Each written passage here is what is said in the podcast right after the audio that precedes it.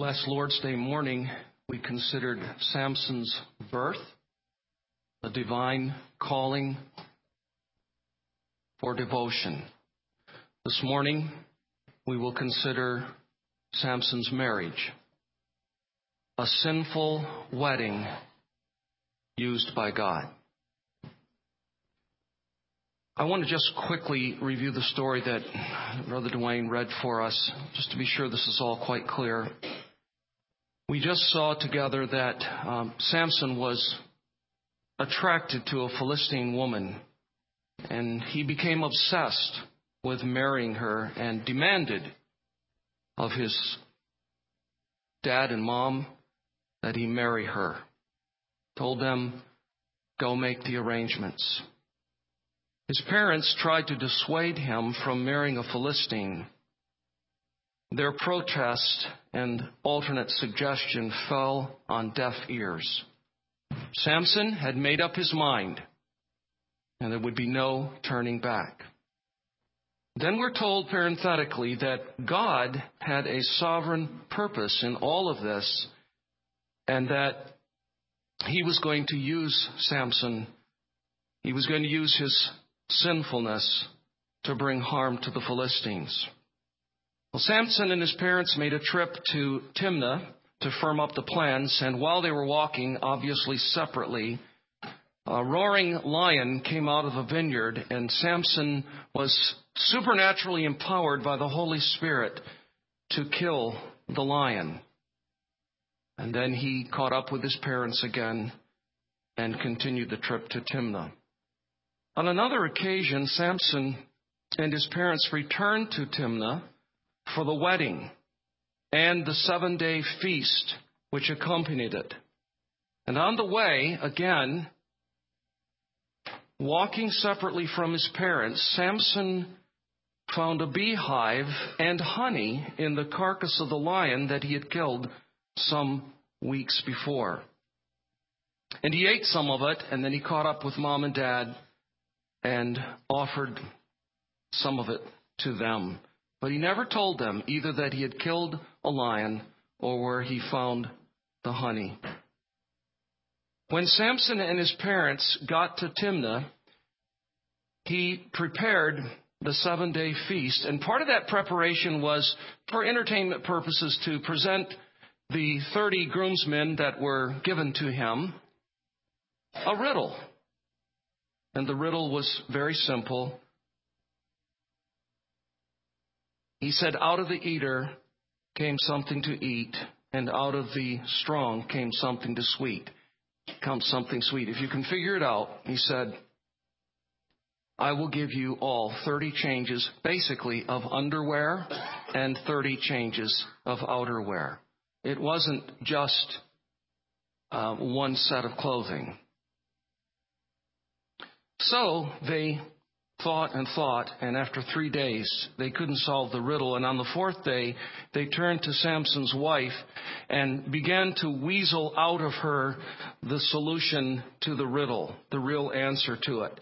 And they did it in a very a brutal kind of way. They, they threatened her. They said, if you don't tell us the meaning of the riddle, the answer to it, we're going to burn you and your father and your father's house. Nice friends. These were friends that she and her parents provided to be Samson's groomsmen. They weren't willing to, to lose the wager. And so she begins to put pressure on her husband. They had not cons- consummated their marriage yet, but they were married. They had covenanted. And she turned to crying and emotion to manipulate the answer out of him. Dwayne just read for us. You can almost hear her pathetic sobs. She's crying all over him, perhaps her head on her shoulder, and saying, Samson, you don't, you don't really love me. You hate me. If you really loved me, Samson, really loved me, you wouldn't keep a secret from me. And he says, Yeah, I haven't even told my parents. I know, but if you really loved me, and on the last day he breaks down. And so she tells the riddle to the 30 groomsmen.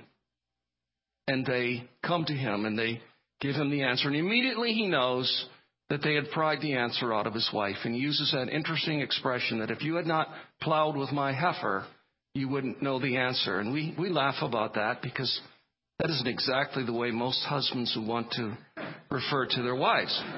But ladies take encouragement. He didn't say you were plowing with my bull. He didn't say you were plowing with my cow or with my ox, my heifer. A heifer was a young calf that held promise. So it wasn't really a, a derogative term on his part. But he became very, very angry at that point. And in order to keep his part of the deal, he went some 24 miles away to a city called Ascalon. Why he didn't stay there in Timnah, we don't know. And he killed 30 Philistines, stripped them of their clothing, outer and under, and brought it to the 30 groomsmen, threw it down, no doubt, and went off angry and disgusted and discouraged with his wife. He went back home. That's my simple review. Now, guess what I'm going to do? I'm going to turn to application. I'm ready to start giving the lessons. And I have four. One of them pertains to romance and dating and marriage. One of them pertains to seeking parental counsel. One of them pertains to God's sovereignty. And the last one pertains to man's responsibility. So those are the lessons, the categories. Number one, concerning romance and dating and marriage. And I hope that all you young people will really, really listen up carefully because my burden and my heart is for you. My heart is especially for any young people who aspire toward marriage someday. And in a sense, secondly, my, my heart is for you parents who have such children, so I'll have a word for you as well. Now, apparently, Samson was attracted to the woman that he wanted to marry entirely upon the basis of her looks.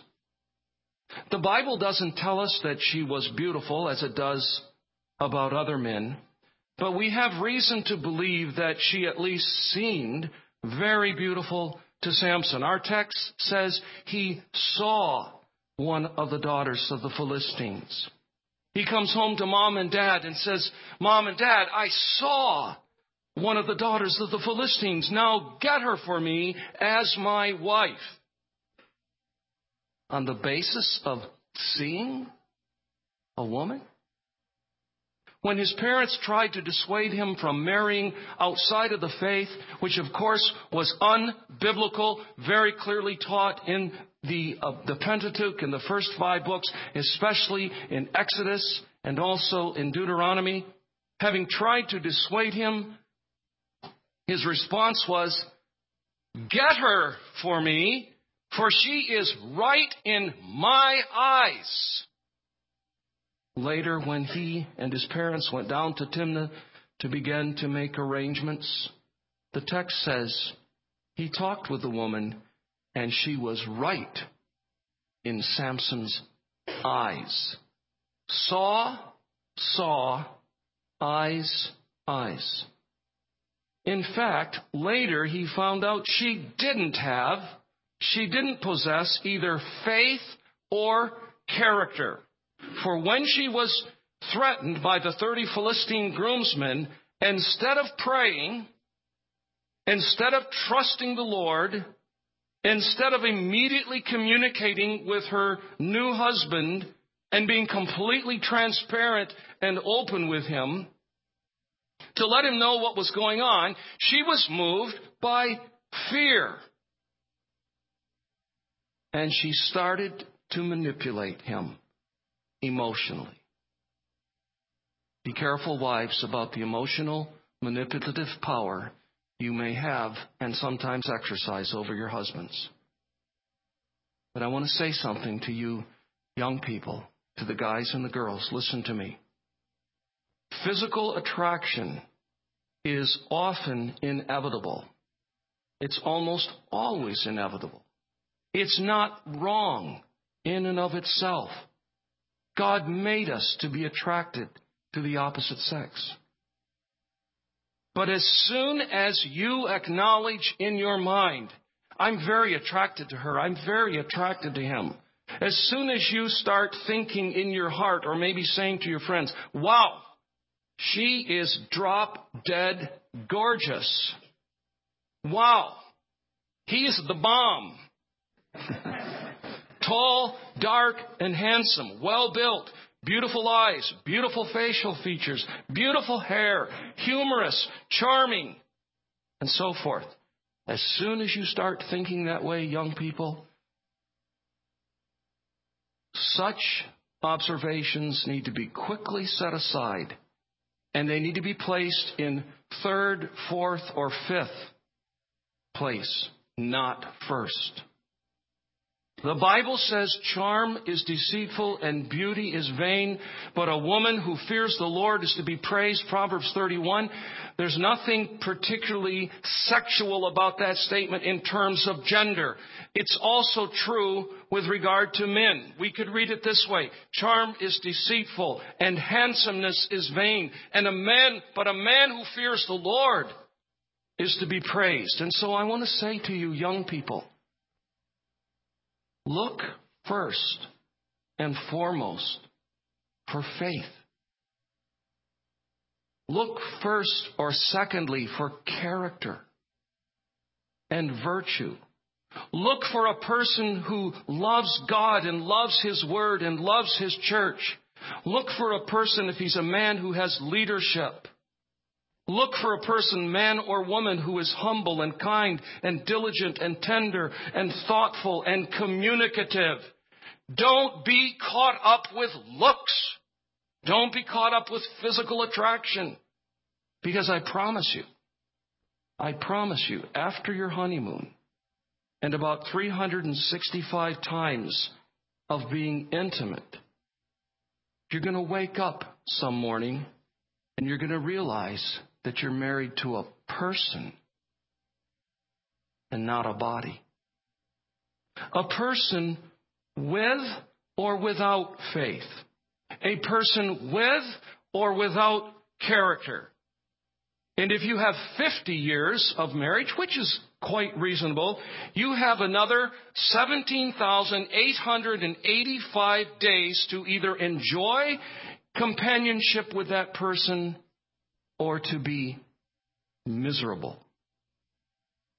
If you're not married to a fellow believer with character, and if you aren't enjoying companionship, you won't even care about sex. And you know what will happen? Oh, you'll care about it.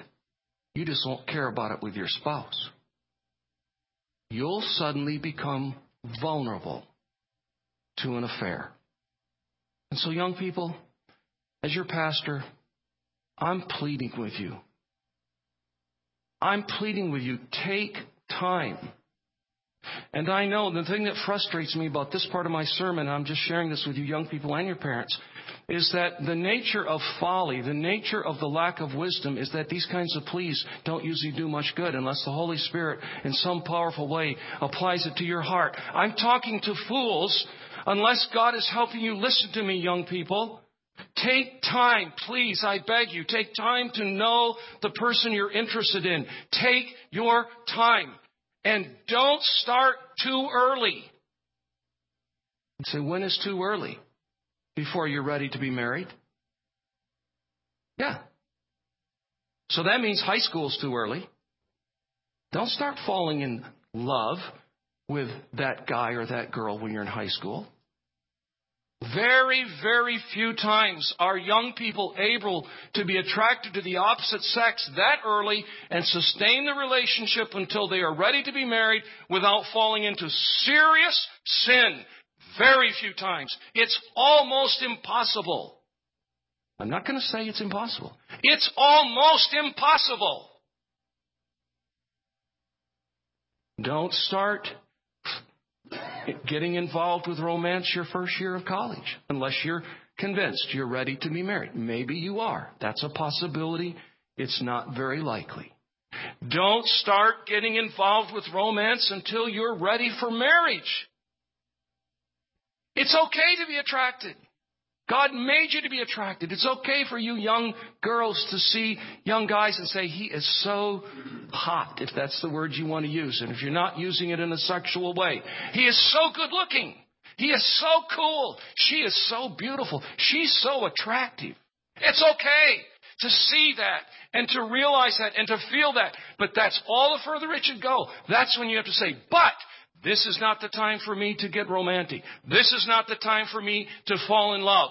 This is not the time for me to begin a relationship. I'm nowhere near ready to be married. I'm not saying that's what happened to Samson, although Samson was probably about 20. He was, he was old enough to be married. I'm just diverting a little bit and making a very important point. Physical attraction and charm are especially powerful in the lives of young people. And so you have to restrain yourself and you need to be wise. I wonder if any of you young people are going to remember this sermon. I wonder how many of you are going to end up, if I should live long enough, at my kitchen table, like a young man who used to be a part of our church ended up just about a week ago, pouring out his guts to me and saying, I don't get along with my wife. We practically hate each other. And I have no sexual interest in her. I wonder how many of you young people are going to remember this. I pray and I hope with all of my heart that this won't be one of those things. I remember when my mom and dad talked to me about this. I thought they were stupid. I remember when my old pastor talked to me about this. I thought he was old bogey. what? he doesn't live in our world. He has no idea. He's crazy. Young people, I beg you, please, please, just, just while you're sitting there, say, God, help me to take this to heart. Help me to take this to heart. And don't let me be a fool. And mom and dad, did I say a word to you about this? Please don't let your children start to have romance too early. Please. Please be strong enough. Please be parents. Man up, Dad. Get the guts to look your daughter in the eye and say, no, no, you're not going to have a relationship. No, you're not going to talk on the phone. No, you're not going to Facebook him. No, you're not going to go to that thing with him. No, it's too early. No, I can tell that you're interested in him. Too early for romance, honey. I love you. I'm not letting it happen. And mom, of course, needs to join dad in that regard. Man up. And don't, like your kids, succumb to fear. Well, I'm afraid that she might not find a really good husband and he seems like a pretty neat guy and vice versa. With your sons. Find the guts to intervene if necessary. Of course, what I'm really recommending is leading your children in such a way that you don't need to intervene. But if you have to intervene, please, mom and dad, intervene. And say, we were foolish in letting this happen. We're not going to let it happen any longer. Better late than never. Sorry, it's over. Maybe God will let it happen later. That's fine. We'd be happy if it was His will, but not now. That's what I wanted to say to young, young people and to you parents. Number two, young people, when that time comes, I want you to do 20 things. Just 20. but they're simple. Listen, here they are. Here's the first 10. Talk, talk, talk, talk, talk, talk, talk, talk, talk, and talk to your parents. Okay? Guess what the next 10 are? Listen, listen, listen, listen, listen, listen, listen, listen, and listen to your parents. Swallow your pride and your sense of independence and your sense of inflated wisdom and remember that they are the parents and you are the child. They have experience. They have wisdom. They have been where you are right now. Some of the features are a little different, but that's all. They're just superficial. They have been where you are. You have not been where they have been. And don't think you have more wisdom than they do. This is God's method for happiness. Now, there are some circumstances when young people do not take the counsel of their parents, particularly if their parents are not Christians and they're giving you ungodly counsel. But those are the rare exceptions. Young people, listen to your parents. Talk to them. Be deeply concerned about their perspective. That's what Samson didn't do. Samson comes home and says, I saw a woman in Timnah and I'm going to marry her. And surely there were more extended discussions than this summary. Surely his parents said something like this Son, what do you know about her beliefs? Is she a proselyte? Has she, has she repented of the godless religion of the Philistines and become a believer in Jehovah? Does she have character? Is she a woman of the word? What do you know about her son? Is she really going to be a helper suitable to you? Son, do you know the misery that you may bring into your life in marrying an ungodly woman just because she's the bomb?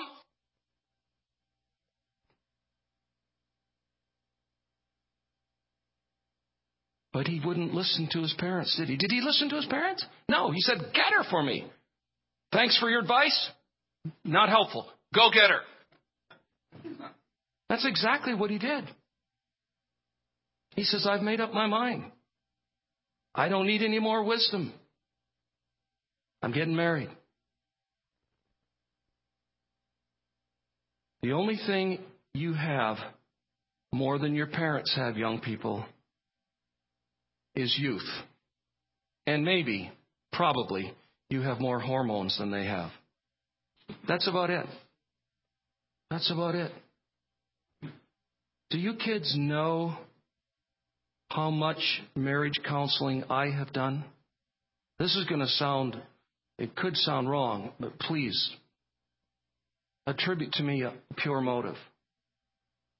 I think it's fair and safe to say I've done more marriage counseling than anybody in this room or the room behind me. Partly because of how long I've been pastoring, partly also because for 20 years I was the chief counselor of a ministry here in Owensboro called Owensboro Christian Counseling Service, where there are no hopeless problems.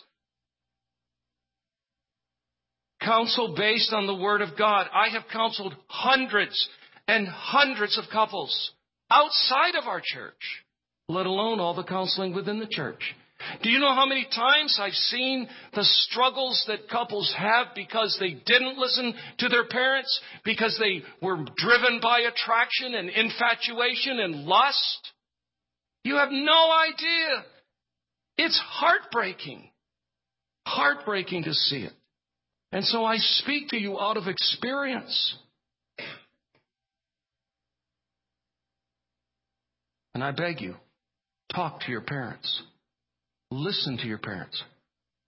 Is it really that hard to go to mom and say, Mom, there's a guy that I think is really cute. I'm attracted to him. But I shouldn't be having a relationship with him, should I? He wants me to go out with him. Mom, I'm doing the right thing, aren't I? Go to your dad, talk to your parents, and listen to them. And that brings me, of course, to you as parents. And I just want to say again, Mom and Dad, cultivate a communicative relationship with your kids from their youth. Cultivate it.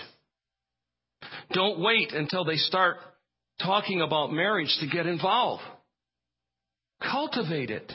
Talk about these things so that there's a natural back and forth dialogue about these things, and it's not terribly awkward for them to talk to you or for you to talk to them. Build into them the biblical principles that should guide them, and build that relationship which makes it natural and open for you to talk together. I move to my third point. What is God Himself up to in the life and the judgeship of Samson? I, uh, I summarized this a while ago by the word sovereignty. But actually, before I come to that, could I just share a quote that I know I forgot, and I think it's so good, and I'm back now for just a moment. I'm going back to young people moving forward in a romantic relationship based on looks, appearance, attraction, infatuation, charm. Guys are charming to girls, girls are charming to guys. I'm going back to that for just one second, young people. This is what an old commentator said, and I, I just modernized the words a little bit. He said, The person who is guided in his choice or her choice as to who they will marry only by their eyes, and I would add, or hormones, and only by infatuation, must afterwards thank themselves if they wake up someday in their marriage and find a Philistine in their arms. It'll be your fault. And Thomas Scott, one of my favorite commentators, put it like this. He said, In contracting marriage, the senses are, are dangerous counselors. Beauty and wit are very doubtful recommendations. And wisdom, piety, and holiness ought principally to be regarded. Next to the Word of God, the concurrence and the concurrence of the concurrence of parents is generally necessary to render that relationship honorable and comfortable. So he put it a little more archaically. But if any of you wake up someday as professed Christians and find out that you're married to a Philistine, it won't be because you didn't hear this sermon, and it won't be because mom and dad have not pleaded with you and tried to impart to you wisdom. What, what you may discover is that the Philistine to whom you're married is also married to a Philistine. You may not be truly converted. Now, quickly, I want to come to this matter of God's sovereignty. What is God up to? Did you notice verse 4? Just notice again, his father and mother did not know that it was from the Lord, for he, that is, uh, the Lord, not, not Samson, for he was seeking an opportunity against the Philistines. What is God up to in the life and judgeship of Samson? Well,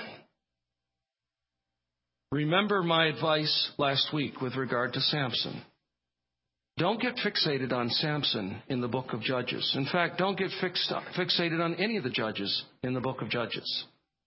Chapters 13 through 14 are not primarily about Samson. If you were here last week and you remember, you know who they're primarily about. They're primarily about God.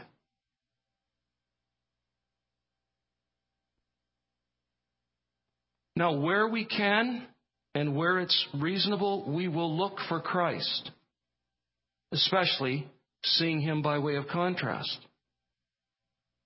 But we're not to see a type of Christ in everything that comes along in the life of Samson. People have gotten carried away with this kind of thing. They say, well, he had a miraculous birth, Samson did, and so did our Savior. And he was a Nazarite. Well, Jesus wasn't a Nazarite, but he certainly was a man who was devoted to holiness, perfect holiness. Samson battled, did battle with a lion. Doesn't the Bible say that the devil is a roaring lion? And Jesus battled with a roaring lion and came out the victor. And, and Samson was bound and delivered over to the enemy. Wasn't our Savior bound and delivered over to the enemy? And Samson offered himself as a sacrifice in death, in the destruction of the temple and of the enemies of God. Okay, okay, there's some parallels. But to say that those things were designed for sure to be types of Christ, I'm not prepared to say that. But I am willing to see parallels and I am willing to see contrast. So when we come to this and we have to ask ourselves, what is God up to in this statement?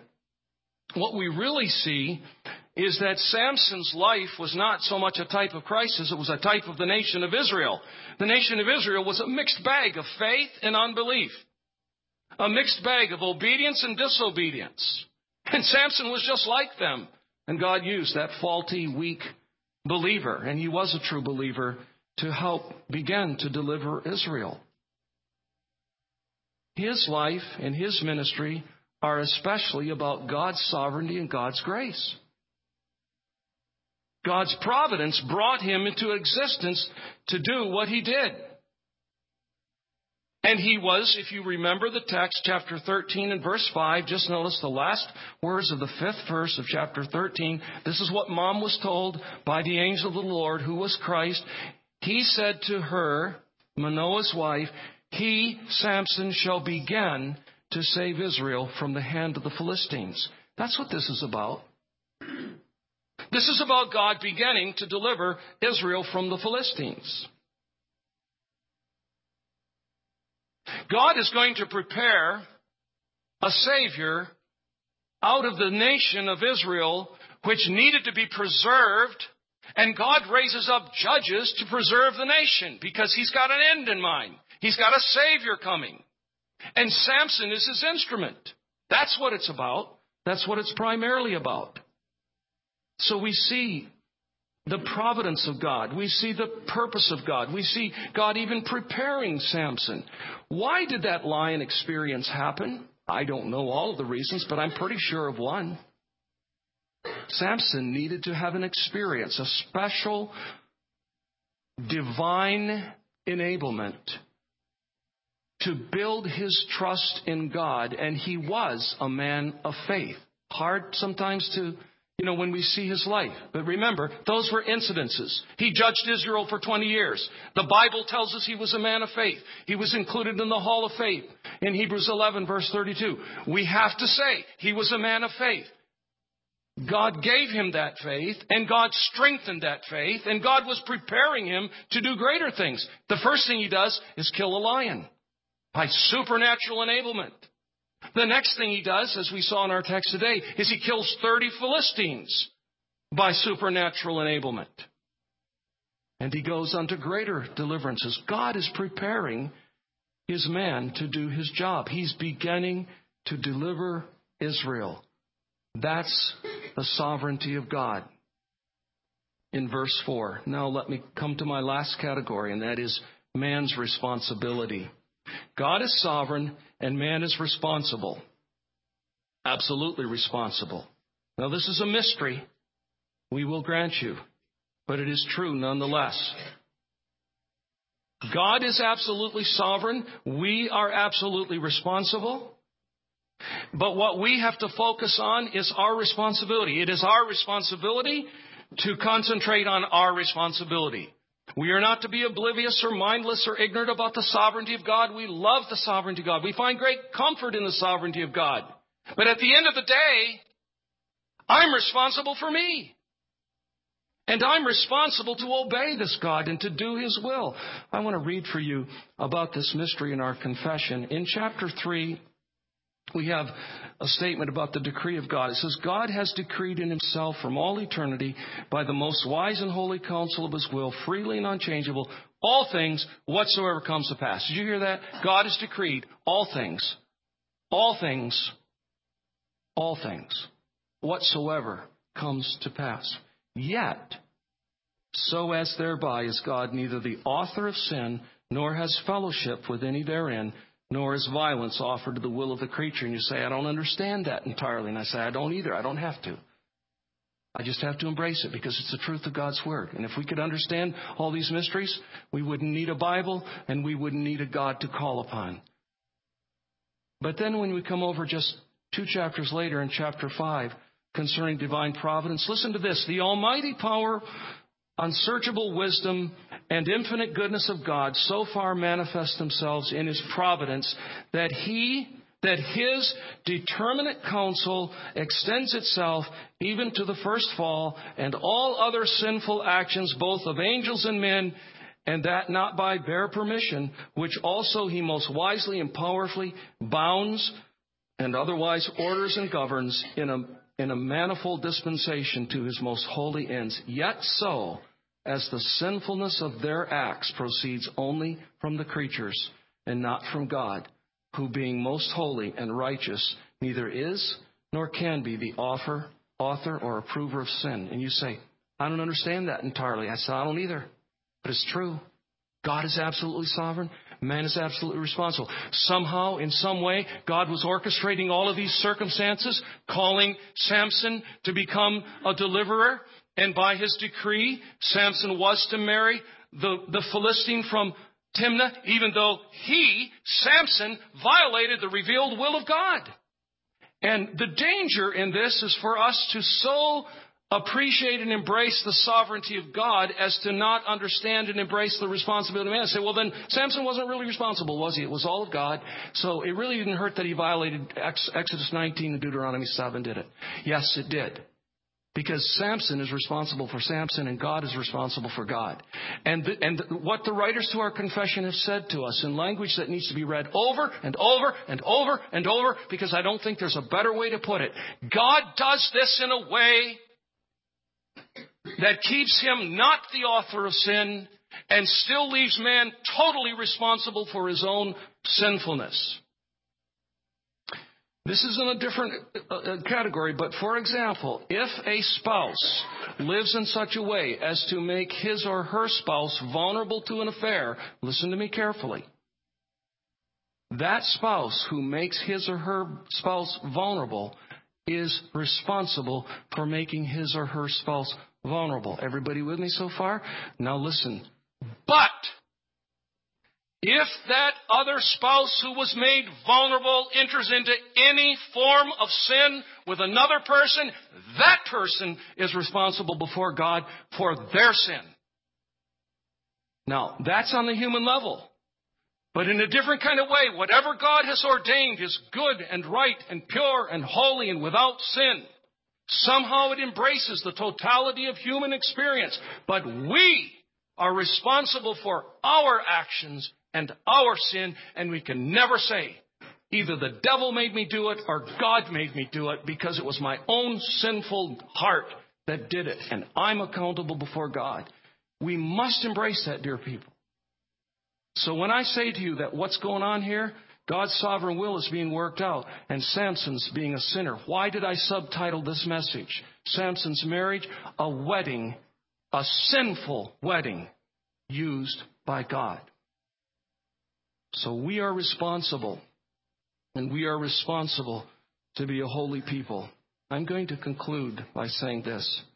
You know what, dear people? God is calling us to be Nazarites, in a way. A Nazarite was just a person who, for a period of time, was wholly devoted to God. And in a sense, that person symbolized what all Christians are to be at all times. We are to be a holy people. God has set us aside for the purpose of being holy. And we need to see our lives from that perspective.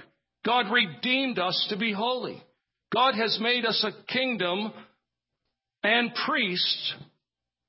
He has made us to be a holy nation, and that's why His Word comes to us again and again and calls us to repent of our sins and to turn and to be like our Savior. That's why the Bible says, don't love the world nor the things that are in the world. If any man loves the world, the love of the Father is not in him. That's why the Bible comes to us and says, don't be conformed to the world. The Bible says to us that we are to say no to unrighteousness. That we are to strive for conformity to the image of the Lord Jesus Christ. That we are to be holy. We live in Babylon. But Babylon must not live in us. We are to be a godly people. So many texts of Scripture that teach this. The gospel calls us to holiness of life. But the gospel also motivates us to holiness of life by changing us. And the gospel enables us to be holy by the indwelling of the Holy Spirit.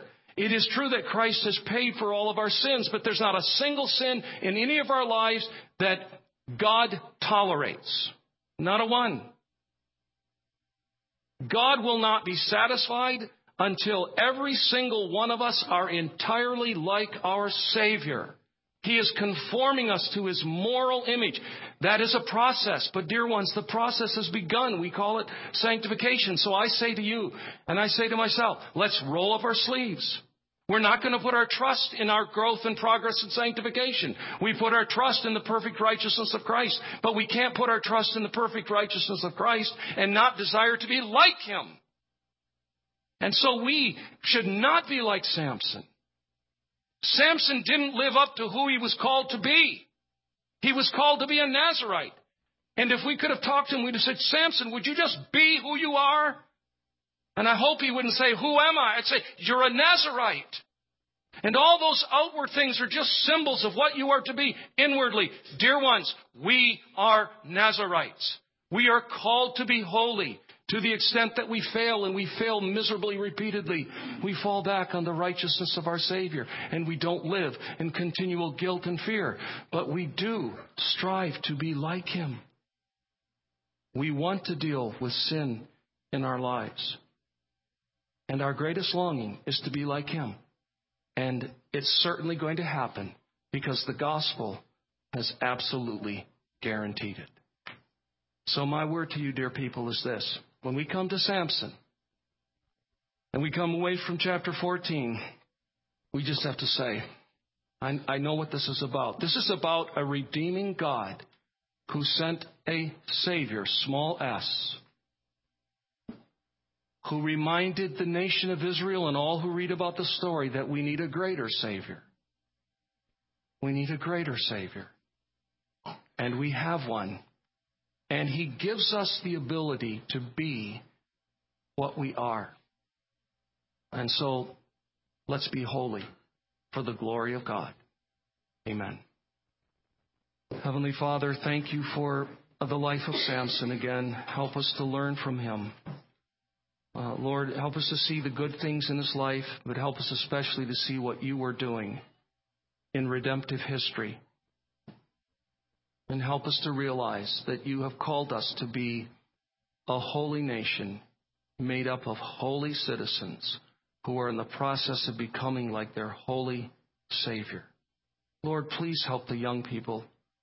You know that our hearts as parents and my heart as pastor are burden for them. They're foolish, Lord. They're driven by their hormones. They're driven by the world. They're driven by their lust. They're driven sometimes just by innocent foolishness. Please help them to see how important it is that they wait for you, that they look for faith, that they look for virtue and character, that they talk to their parents, that they trust you, for who their life's mate should be. Now bless us through this day and help us to please you. We ask in Jesus' name. Amen.